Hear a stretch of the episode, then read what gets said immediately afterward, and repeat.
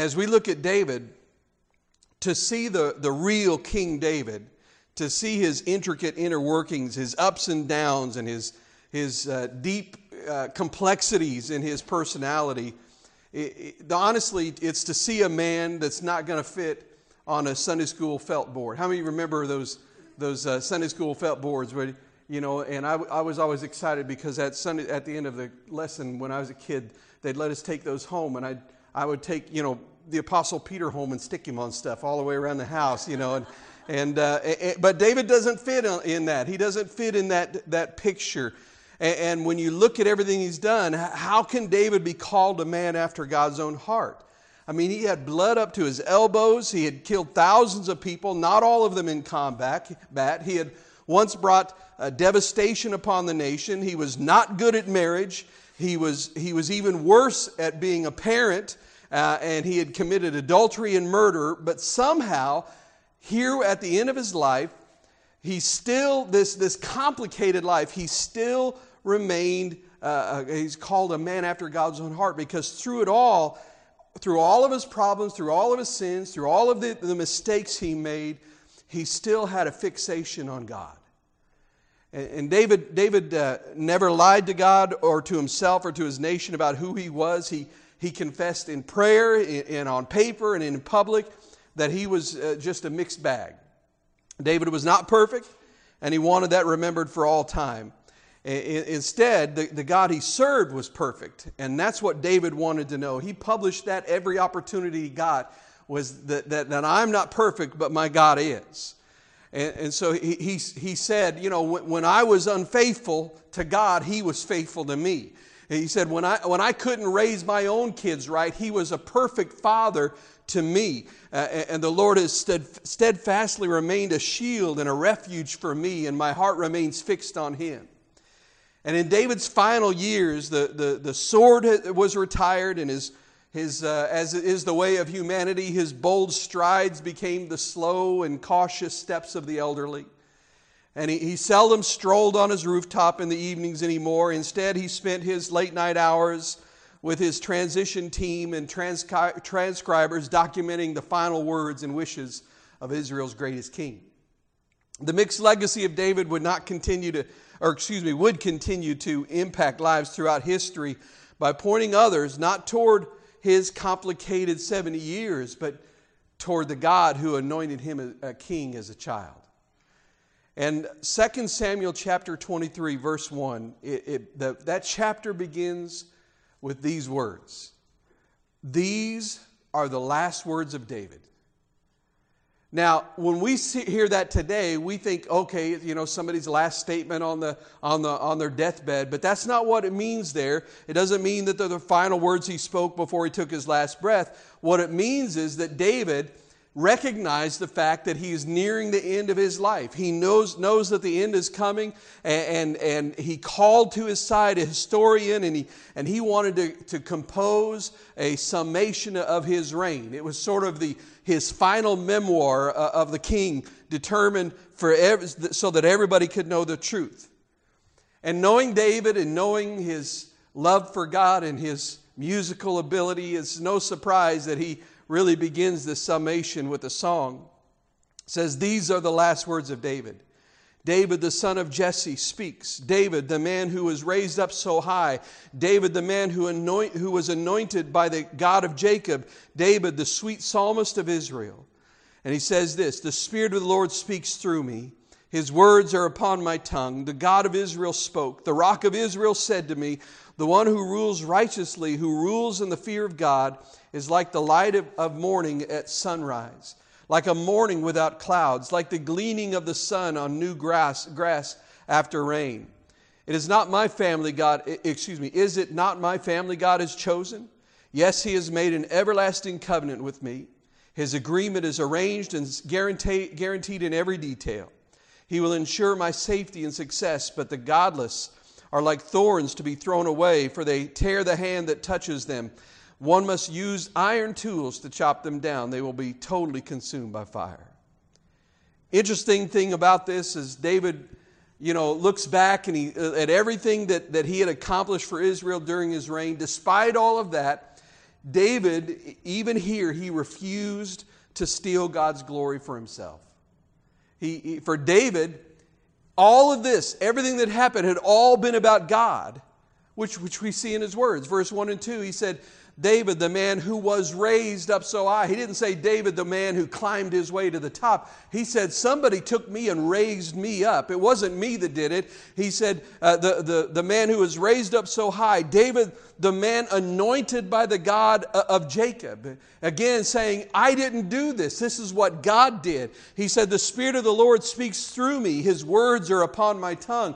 David, through, uh, in spite of all of his accomplishments, he looks at everything and he says, all the things that are, that are, that are victories, all the wonderful things that have been accomplished in my, in my reign, during my reign, all of them belong to God.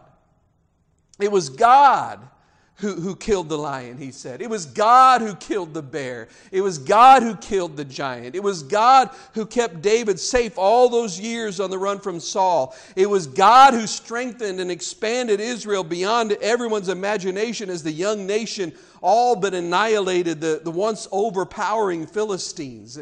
And in, in this final summation, David was more than clear. He said, The glory for all of, of Israel's success was to be given to God, not to me.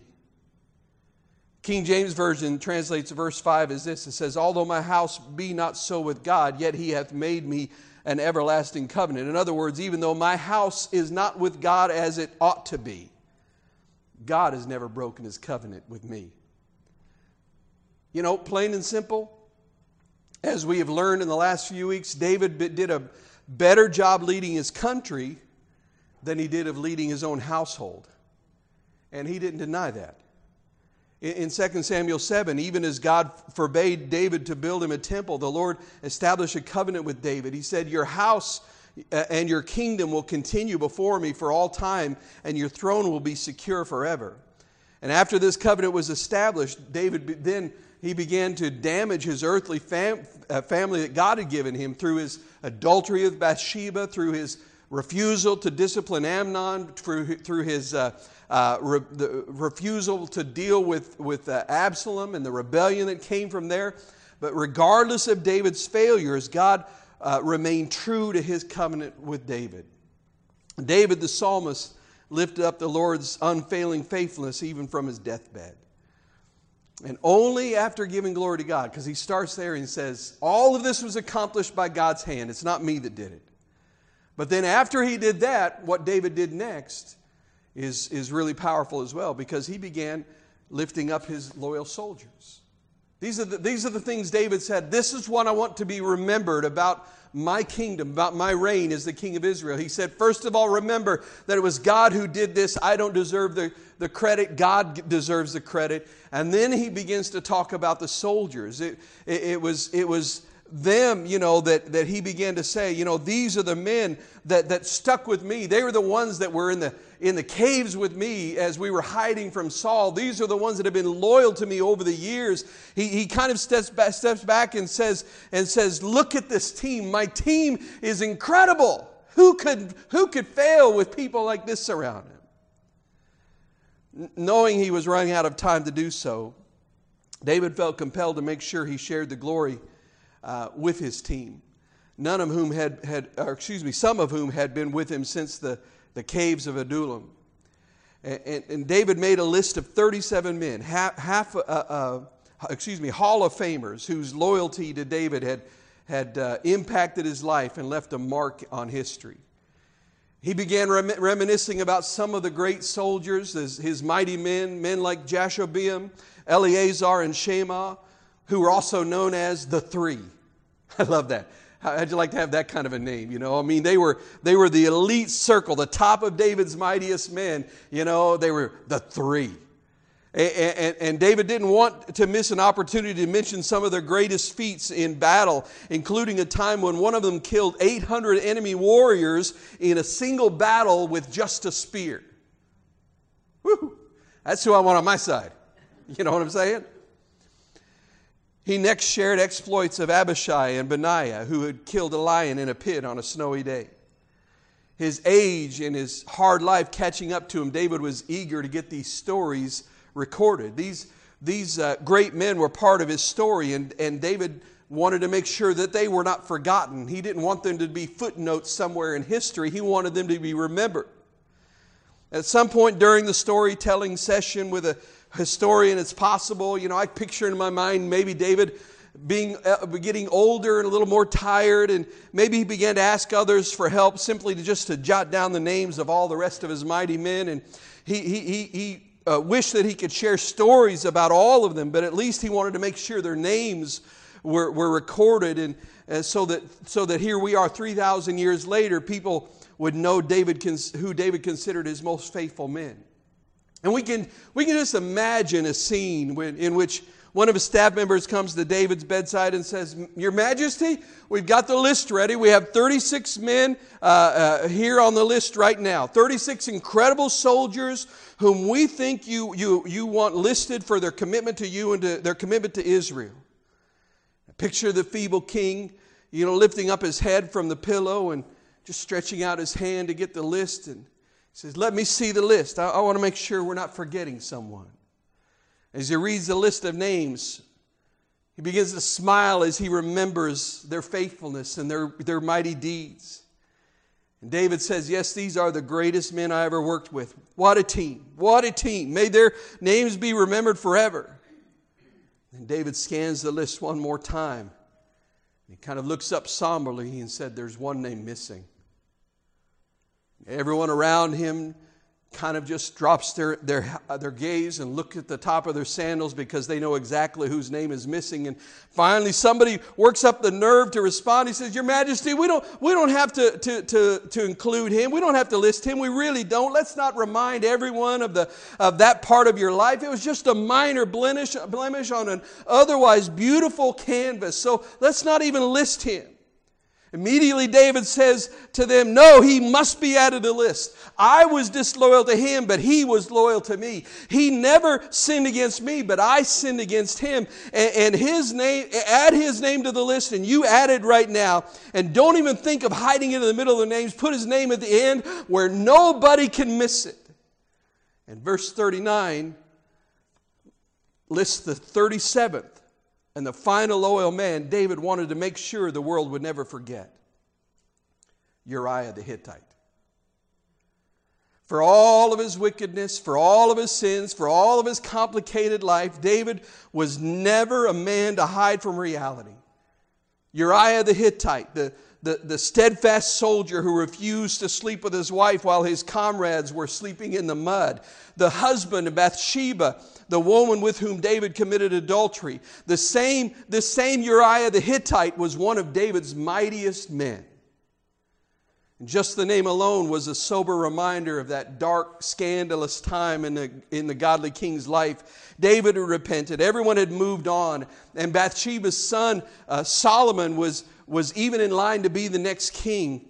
I, I mean, really, who would have even uh, blame David for leaving Uriah's name off the list. I mean, it was so long ago, and, and, and he's already paid the price. Everything is, is okay, but, but, but David refused to leave him off. David made sure his name was on the list. And this is David at his best.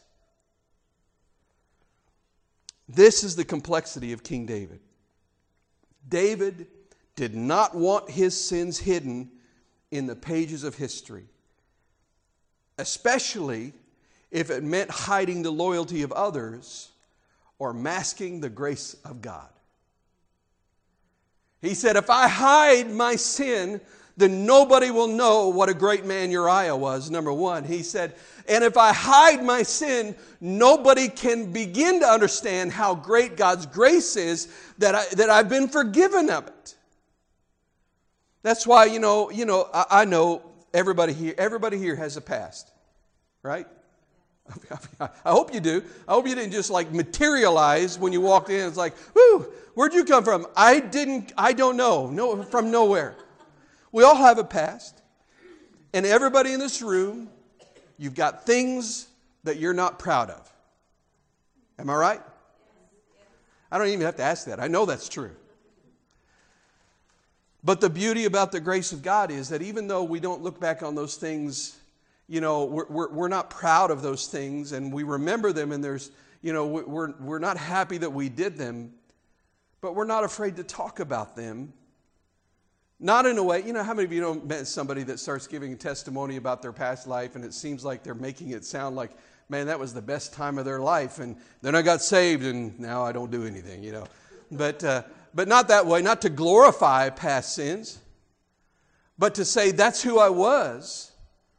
And now look at me. You know, I, when I was a kid growing up, um, you may or not, you may be surprised, maybe not, but when I was growing up as a kid, I had the worst temper of anybody you could possibly meet. I mean, I would explode in a rage. I remember literally chasing my friends around the house with a two by four in my hand that I was going to smash them over the head with. And I say, Thank God he made me slow. And I've told people about the temper I used to have, have and I've, I've had people say, I just can't even picture you like that. And I say, that's the grace of God. That's who I was. That's not who I am.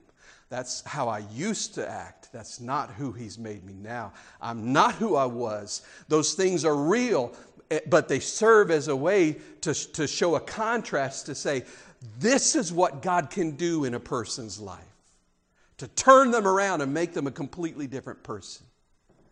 And David was not about to let the grace of God be shadowed by hiding it. And even at the end of his life, David's heart remained focused on God. He refused to lie about who he was. He said, I'm a mixed bag, I admit it. I've messed up in ways that I would never have imagined I would have done.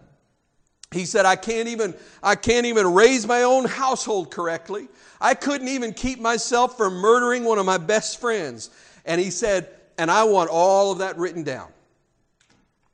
I want it remembered that though I was not loyal to Uriah, he was loyal to me. I want it remembered that though I was unfaithful to God, he remained faithful to me through all of it. At the end of the life of the greatest king of Israel's history, with all the triumphant notches on his belt of victories and all of the accomplishments, David just simply said, This is what he said by doing this. He said, who God is is more important than who I am. Who God is is more important than other people's opinions of me. He said, Let all my sins be known because I want to make sure that God's grace is never forgotten. You know, one of the things we learn from David is he talks about all of these mighty men that fought alongside of him the lesson that we can learn, one lesson we can learn from that is that a, a wise leader knows that he cannot win his battles alone. He can't. David's entire life was anointed by the supernatural power of God. I mean, from learning to play the lyre alone out in the wilderness to listening for the wind in the top of the mulberry trees before attacking the Philistines, the hand of God led David every step of the way and guided him from victory to victory. 2 Samuel 22 is, is David's reflection on all the incredible God work that God chose to do through him. Uh, he said, in your, in your strength, I can crush an army. With my God, I can scale a wall. He said, You have armed me with strength for the battle. You have subdued my enemies under my feet. You placed my foot on their necks. He said, You gave me victory over my accusers. You preserved me as the ruler over nations. People I didn't even know now serve me. And throughout the, the, the, psalm and throughout all of his life, David's, David's theme was God, God, God, not me, me, me. And David was clear about what was his and what belonged to God's, and he made it clear. He said, All my sins are mine, but all my victories are God's. All of the mistakes and the failures, they're mine. I own them. But all the grace, all the forgiveness, all the victories, all of the accomplishments, they belong to God. David never denied what was his, and, and neither should we. In, in Isaiah 42 8, God said this He said, I am the Lord, that is my name. The next line, he says, I will not give my glory to anyone else. David got that. he said, Listen, this is not about me. And can I tell you, you know, when if we become too full of ourselves, this is what Saul learned. If we become too full of ourselves, God can raise up a shepherd boy to take our place and to fulfill his plan anyway. And, and you know, when we talk about uh, the, the team that God had, that, that David had around him, that God gave him, you know, I was talking about how wise leaders recognize those, those people around them, but, but I also want to take it from the other side of it to help you understand that, that leaders need people around them. You, and, and, and, and some of you are called to be leaders. Everybody's a leader in some degree because leadership in its essence is influence and so you influence somebody you're leading somebody whether that's a small child or, or, the, or, or you're leading a large group of people everybody is, is, is influencer in some way or another but, but you know whether you're called to that level or not the truth is uh, you know every leader I'll, put it in our context as your pastor i need the people of god coming around me. I need the people of God linking arms and saying, and saying, We're in the battle with you. We're going to be, we're going to be do, carrying out the work of God with you. We're not just saying, Okay, we're paying you, so you do the work now, Pastor Dave. Because if that, if that happens, David would never have gotten where he was without a team around him. And we'll never get to where God wants us to be if it's all up to Pastor Dave. I mean, can everybody understand that? I mean, we can see that, right? And so I just, I just challenge you, know, uh, sometimes, and it's not just me as your pastor, but Pastor Jason and Pastor Maribeth, and you got you got board members, and you've got Sunday school teachers, and you've got uh, other ministry leaders, and people are involved in different ways. And and you know what? Sometimes what they need is for you to come up to them, come alongside of them, and be able to say to them, "Listen, I believe in you and I, I, want to encourage you and I want you to know I'm standing by your side and, and you're not alone in the fight and we're, we're fighting with you and we're going to move forward and, and I believe God's going to do great things through, through you and through us together. That's what, the, that's what they need from you. Well, the great Israelite king of 40 years who had brought down giants and vanquished nations made sure that he listed the names of the soldiers who helped him. And it was David whom those soldiers loved, to whom they were loyal, and of whom they were in awe. But David said, It wasn't me. Not in the least. He said, First of all, it was God who gave the victory after victory. And he said, Secondly, these men who devoted themselves to me in ways that I never could have dared to even ask, even when it meant sleeping in caves and hiding from Saul. He said, If not for them, I would have spent the rest of my life like a hermit living in the caves of Adullam. Well, in, in a sense, as I've said before, you may remember me saying this David's childhood was, was taken away from him.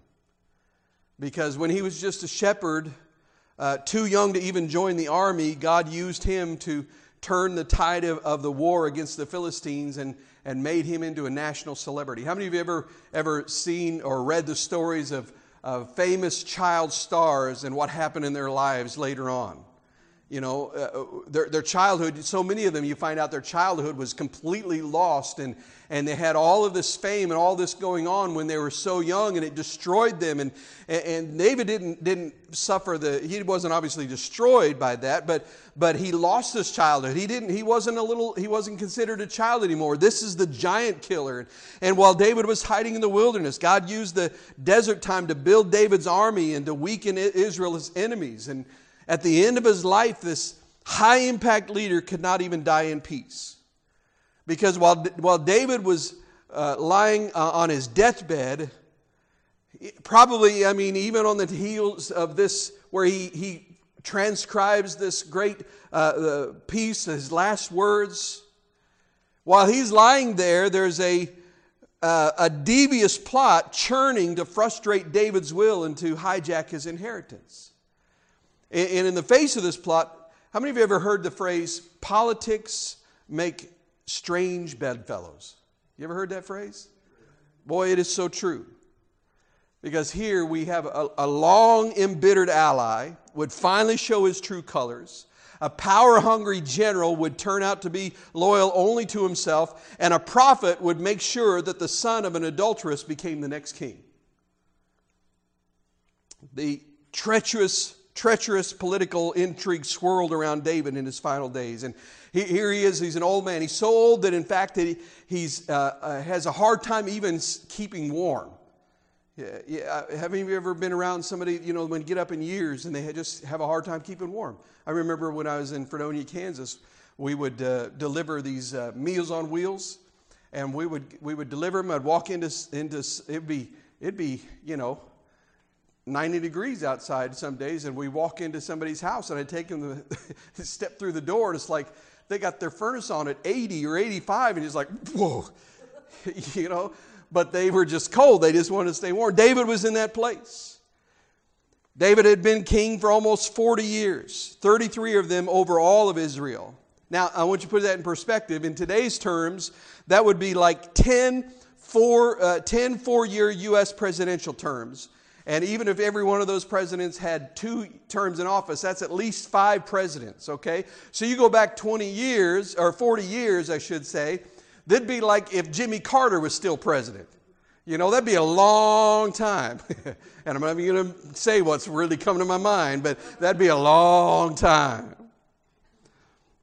Well, for four decades, David had been Israel's principal military leader, political leader, and religious leader. Now, he wasn't a priest, but he was really heavily involved in the religious culture. I mean, they were singing his songs at worship. He was the one that brought the, brought the Ark of the Covenant back to Jerusalem. So he was involved in that. And, and everywhere people, I mean, remember, Jerusalem, the whole city, the capital. The only reason it's the capital is because David uh, captured it from the Jebusites and turned it into the capital of Israel. And everywhere the people go, you know, they look around the capital, every place they look, they're reminded of David.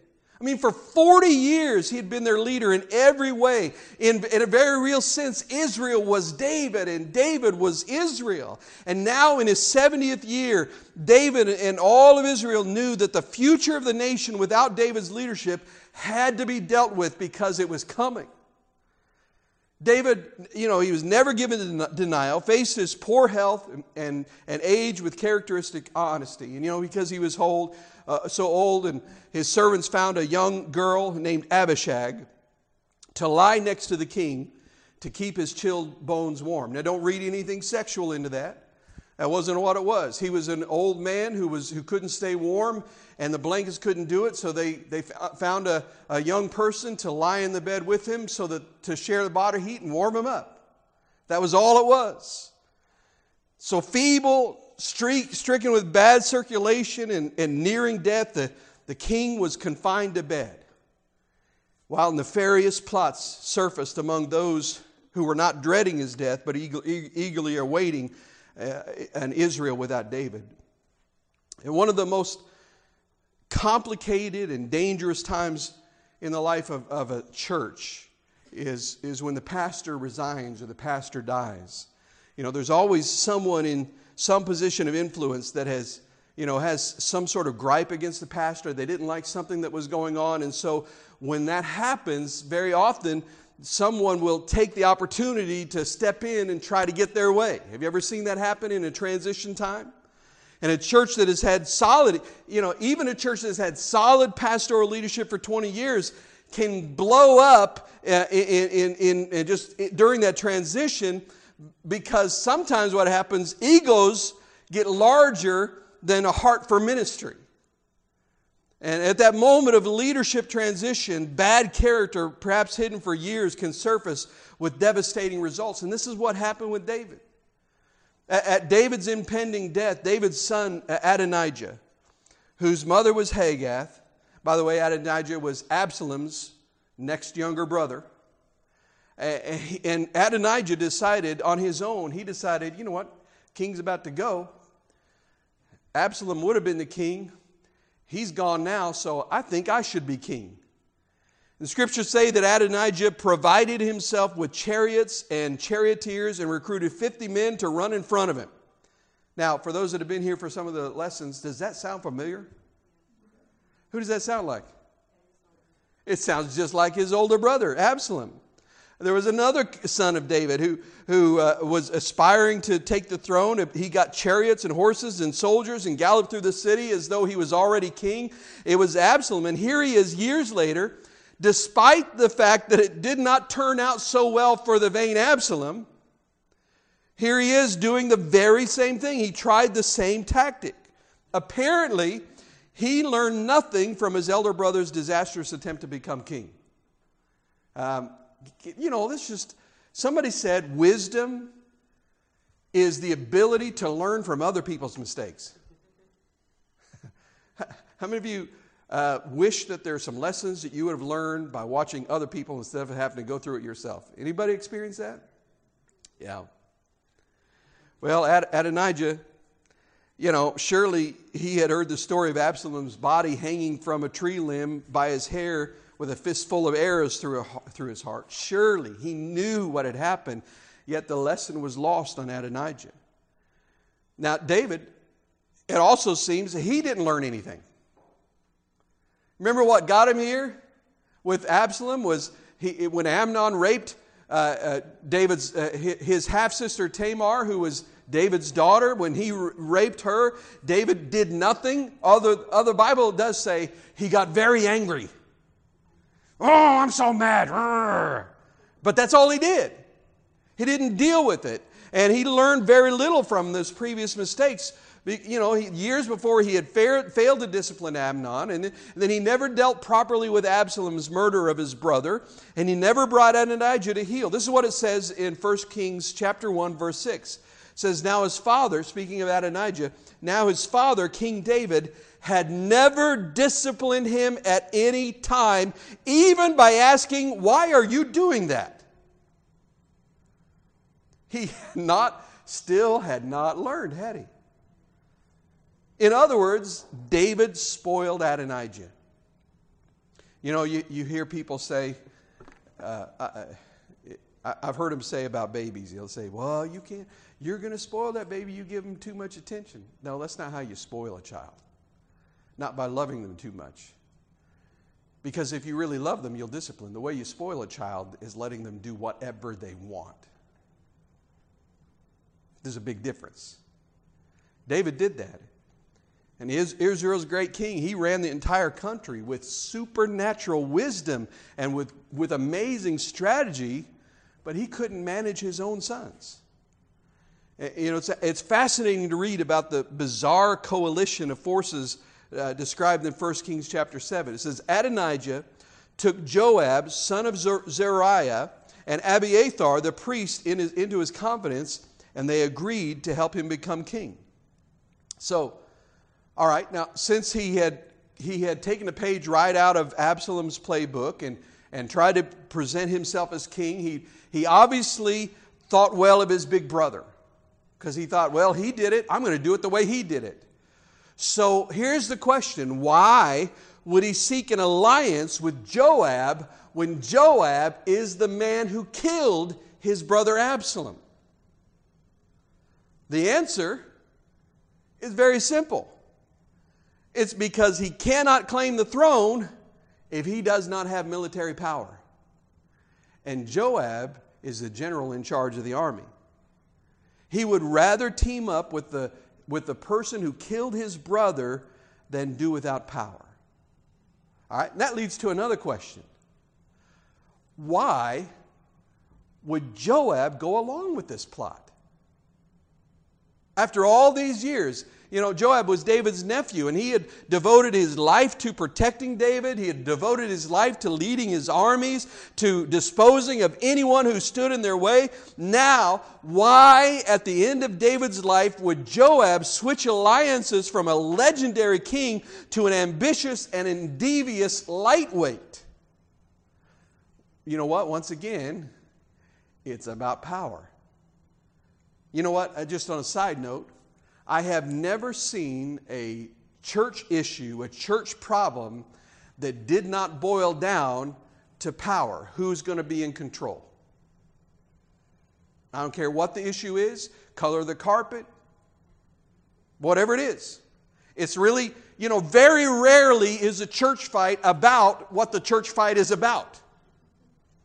you know what I'm saying? It's usually about who gets to call the shots. So it's not about the color, you know, where, where you got you got Sister Farkle over here, you know, with a she's gotten her, she gets her word from the Lord. The Lord, she stands up, the Lord, thus saith the Lord, red, red for the blood of Jesus. And then, you know, then, you know, Joe Schmo over here realizes that Sister Farkle got a head start. And he said, No, I had a dream last night. Purple for the royalty of Jesus. It's not about the color of the carpet, it's about who gets to make that choice. Right? Well, that's what it is with Joab. See, Joab, first of all, King David dies. What's going to happen to him? What's the next king going to do? He's been David's right hand man this whole time. Yeah, the new king might kill him. He might, be, he might lose his power. He knew that if he helped make Adonijah the next king, that because he was so inexperienced that that new young ruler was, would have no choice but to keep joab on as the, in char, being in charge of the military in fact Joab would become more uh, powerful than ever. He would not only have the army in the palm of his hand, but he would have the king there as well. In fact, it's very possible that he may have been thinking beyond that, thinking, if I can get him in office, once David's gone, I can take over. You know, we don't know that. I'm just saying that, but, but ultimately it was about power. He would, he would, it was just too much temptation for a man who had spent his whole life playing second fiddle to a legend. So you've got Adonijah, you, you've got Joab, and in, in addition to those two, you have uh, Adonijah also enlisted the help of Abiathar, the priest. Now, the name of Abiathar may not ring a bell immediately, but we talked about him several weeks ago, a long time ago.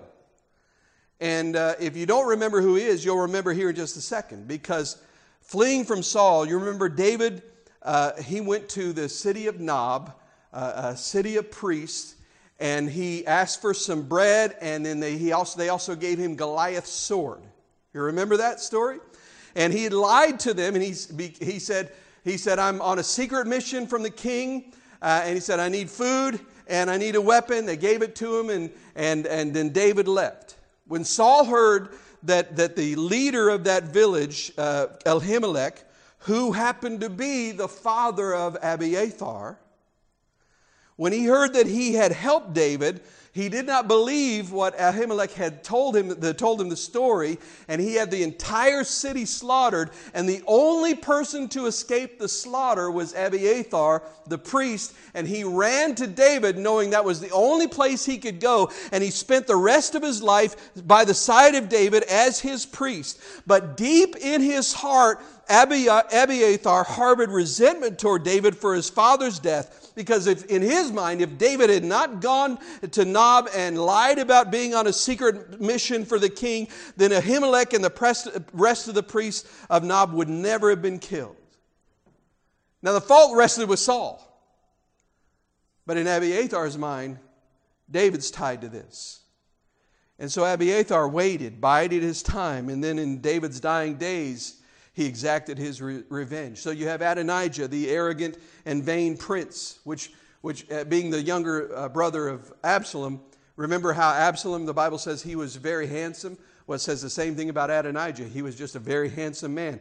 And then you have Joab, the ruthless general who killed Absalom, and, and Abiathar, the son of a priest that Saul had killed more than 40 years earlier. And these were the unholy Confederates who had joined forces, forces to lead one final rebellion. Now, they didn't expect any opposition. David couldn't even get out of bed. So, this was going to be, in their mind, a bloodless coup. We're going to be able to take this. Joab's like, I got this worked out. Uh, Adonijah, don't worry about it. We're not, going to have, we're not even going to have a fight on our hands. And their plan was to hold a dinner party. See, they're just like us. If you're going to do something, you eat, right? So um, they're going to, they said, We're going to have a dinner party and they made sure they, they didn't invite anybody else who might oppose them, especially Solomon, David's son by Bathsheba, or anybody that would support Solomon. David had promised Bathsheba to make Solomon his successor, and that made Solomon Adonijah's worst enemy. The, the, this, the, this thinking would be the secret, um, excuse me, the thinking behind the secret plan was based on this a simple idea. How many of you heard the phrase, possession is nine tenths of the law? You ever heard that phrase?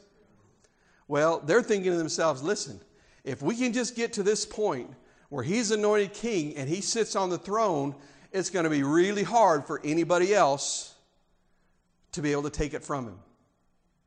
So, uh, uh, with everyone gathered together except those who might be loyal to Solomon, David's top general Joab, their plan was that he would anoint Adonijah the new king. Now, he's the most powerful military guy, so he says, uh, This is the new king.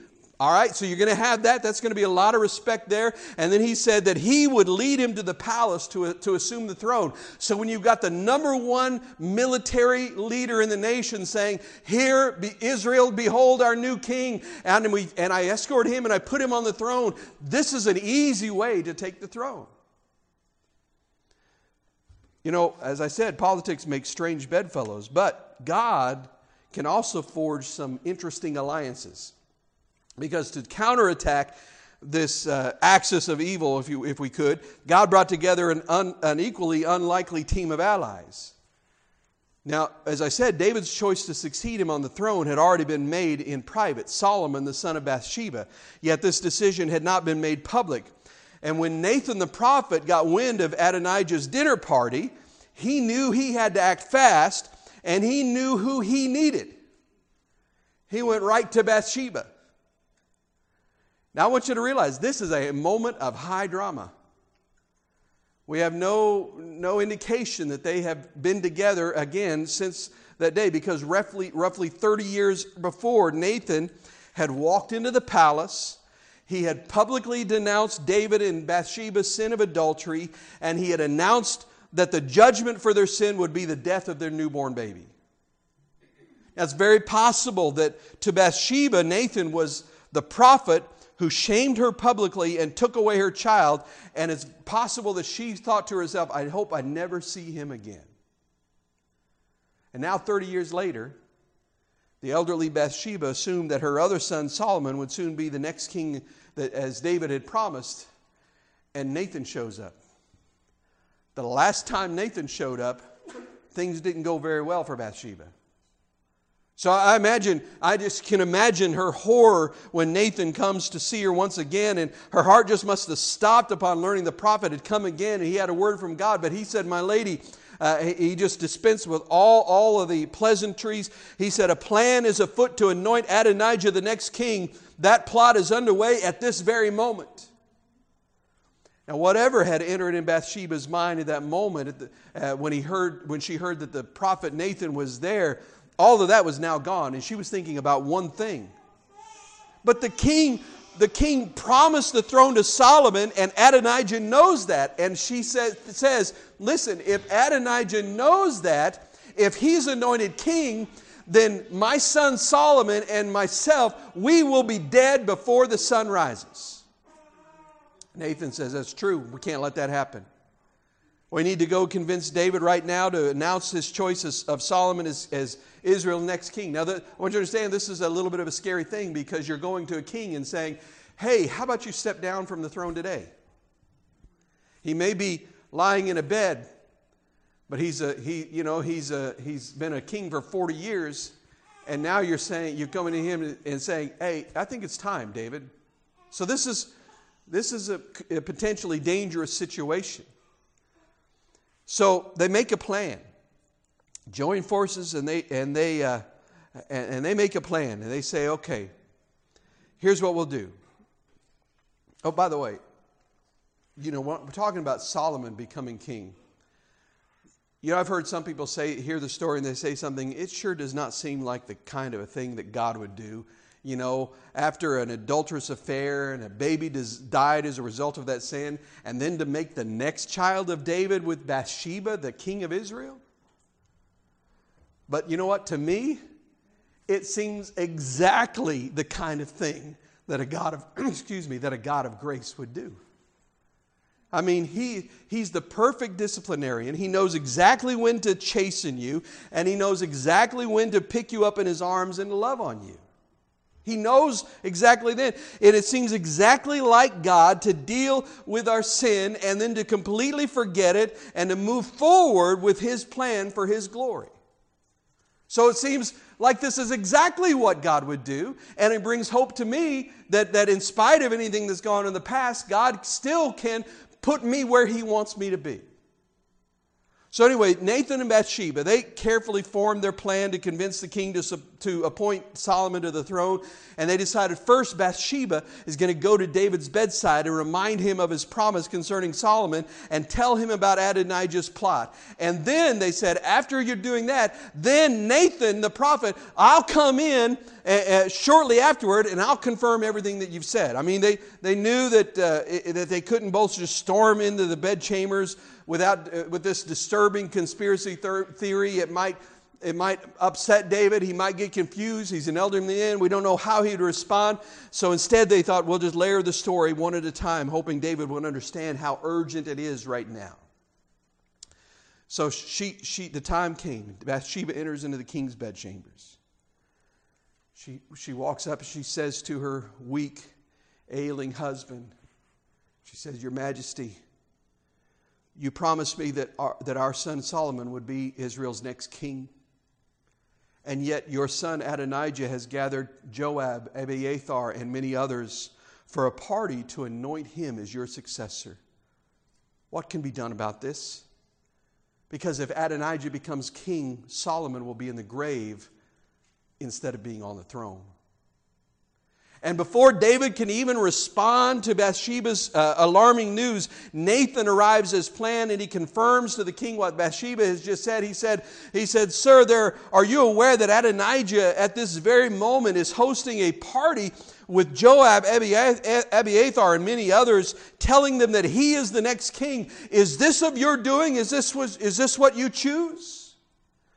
And Bathsheba then adds, what, Whatever Adonijah is planning only works King David, if you do nothing, all of Israel is watching you, their eyes are on you. Who will be the next king? What will you do? And in 1 Kings 1 29 30, David declared to Bathsheba, As surely as the Lord lives, who has rescued me from every danger. Your son Solomon will be the next king and will sit on my throne this very day, just as I vowed to you before the Lord, the God of Israel. So, to the great relief of his wife, who had spent roughly 30 years knowing that everywhere she went, people were whispering behind her back about her adultery, David. He, he moved his plan forward because at this point in time is Solomon's going to be the king someday. Solomon's going to be the king, king someday. Now David says, Today's the day. Today's the day. Adonijah's not going to get this. He thought to himself, I can't get out of this bed. I can't take him on militarily. I'm too old and feeble for that. But there's something I can do right now. And, and David knew that the announcement of Solomon as his successor, it had, to, it had to make a big splash. I mean, a huge splash. It had to be a real spectacle. Eh, that would show uh, Adonijah's secret dinner uh, party for what it really was. So, with the mother of the future king and the prophet Nathan at his bedside, David sends for Zadok the priest and for Benaiah, his most trusted advisor. And when everybody was all gathered together, the king explains his plan. He said, Take Solomon and my officials down to Gihon Spring. And he said, Solomon is to ride my own mule, my personal mule. He said, There, Zadok the priest and Nathan the prophet are to anoint him king over Israel. And he said, When that happens, I want you to blow the ram's horn and I want you to shout, Long live King Solomon! And then you escort him straight back here, and he will sit on my throne and he will succeed me as king, for I have appointed him to be ruler over Israel and Judah. Well, you know what? David knew what Joab knew. Anything Joab knew, he probably learned from David. David knew possession was nine tenths of the law. He knew that with, that with Solomon riding on the king's mule, and then a shout from, from the priest announcing Solomon as king, with a prophet overseeing all of that, that Israel would immediately recognize and honor the anointing of their new king.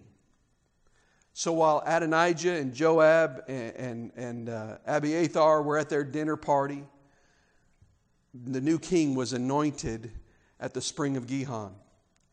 Interestingly enough, that location is close enough to the dinner party for the attendees to hear the trumpets being, being blown. So when the trumpets sound, everybody knows something's going on. What's going on? Questions begin to arise and confusion begin to, to reign in that party. And then the answer burst in as somebody comes running in from the street. Solomon has just been made king of Israel. And Adonijah knew the gig was up. We're, we're going to get to next week about what happened. What's that? but we're going to close with this. I want to go back to the story of Nathan. When he had to go to talk to Bathsheba, we have to learn to trust in God's will even when, even when the Spirit is leading in ways that you find completely bizarre. It, it, you know, Nathan, I mean, imagine a conversation between Nathan you know, and a friend that he might have had before leaving for the palace the day of Solomon's uh, anointing. You know, he says to a friend, I, I've got to go help Bathsheba put her son Solomon on the throne. Friend says, uh, uh, uh, You mean the ex wife of Uriah the Hittite, you know, who slept with the king while her husband was at war and then got pregnant and then married David after a convenient death of her husband, then had that baby uh, uh, that died shortly after the you who humiliated her and made their scandal public? You mean that Bathsheba? Yep, that's the one. I mean, it must have been hard for Nathan to hear all this from God. Surely it was. Wasn't he human? Why would he want to get tangled up in all of that mess again after all, all these years? The answer's simple. He'd heard from God. That was it. And for Nathan, it was just as simple as that. Being a, a pure spirit, being a man who loved God, who served him wholly, he knew that he, what he had to do despite any risk that it involved. And when we look at the story of Nathan, I want to remind you God's logic is not our logic. Scripture says that his thoughts are higher than our thoughts. His ways are, beyond our comprehension. And, he, is, he, is not bothered by how the world perceives his acts. One of these days, I'm going to tell you the story about Jack, Jack Hayford when he was on a plane and the, and the Holy Spirit told him to speak in tongues to the person next to him. That's a great story, but I don't have time to tell it tonight. Another time. It's, it's, it's awesome. The, the, the, the, the, the Holy Spirit just, you know, He has a long resume of leading God's people in unusual ways to accomplish His will, and that list is, is getting longer. I mean, think about it. You, you know, the, the children of Israel, when they were delivered from Egypt, and Moses finally got, you know, after the, the firstborn was killed, and they're finally going to be leaving Egypt and heading to the promised land. And, and Moses begins to lead the children of Israel out. But you remember how, how they were led? Anybody remember? By day it was a pillar of cloud, by night it was a pillar of fire. Very good, very good. A little refresher there. But here's what's interesting if you look at the map, from where they would have been, they should have taken off on a, uh, uh, almost a due easterly course to cross uh, the river up where it's easier to cross and to, and to get into the promised land. It would have been a much shorter course. But you know, you know what God did instead? He, he was leading them. Instead of them taking them on the most direct route, the route that would make the most sense, He took them south. Israel is not south of Egypt. And by taking them south, he got them to a place where there was, in their, in their eyes, they were, had no hope whatsoever. They got stuck between the Red Sea and the most powerful army on the earth. They were stuck there. And that was exactly where God took them. In the human eyes, we look at that and say, that makes no sense whatsoever. But God was doing it for a purpose because He was taking them in a, direction that made no sense, humanly speaking, because He wanted to show them before they got out in the wilderness who He really was and what He was really capable of. He wanted them to know that when you leave Egypt, you don't have to worry about that army anymore because I'm going to wipe them out in, in an instant. God had a plan, but it wasn't clear to the humans that were involved. So for us, we have to learn to trust in God's leading, trust in His word to you. You know, don't, don't concern yourself with trifles of things like safety or opinions of others. When you, when you hear God speak, when you know He's leading you, when He's taking you in a direction like the Israelites that doesn't make any sense whatsoever, you know, whatever He says to you, do it. You know, at worst, at, at the very worst, you could be wrong and feel foolish. Right? I mean, that's the worst that could happen. You know, you go up to somebody, God, I believe God laid something in my heart. I want to say this to you. That makes no sense to me whatever. And you walk away feeling, oh, I missed God on that one. That's the worst thing that could happen. But even in that scenario, I know God is pleased with a heart that says, Lord, I'm willing to, I'm willing to be obedient. How many, how many of you have ever had a child that was willing to be obedient and then did it the wrong way? Has that ever happened? Yeah, you, you, you, didn't, you didn't like, you know, jack them up because they did wrong, right? You're like, oh, I'm so glad you tried. But next time, let's do it this way. You know? So even in that scenario, it's a good thing. But, but most of the time, you're going to be right on because Jesus said, My sheep know my voice. And you're going to understand, you're going to know the nudgings of God, and you're going to sense his, his direction. And, and so, in that moment, when he says to you something to do, when he speaks to your heart, then do it. Do it, and then leave the rest in his hands. That's what we learn. That's what God wants for us to learn how to do. Easy said, easily said. Not always easily done. But you know what? The more you do it, the easier it gets.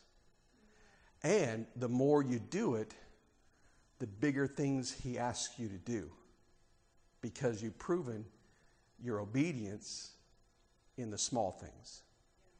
Let's pray together. I thank you, Lord Jesus, for.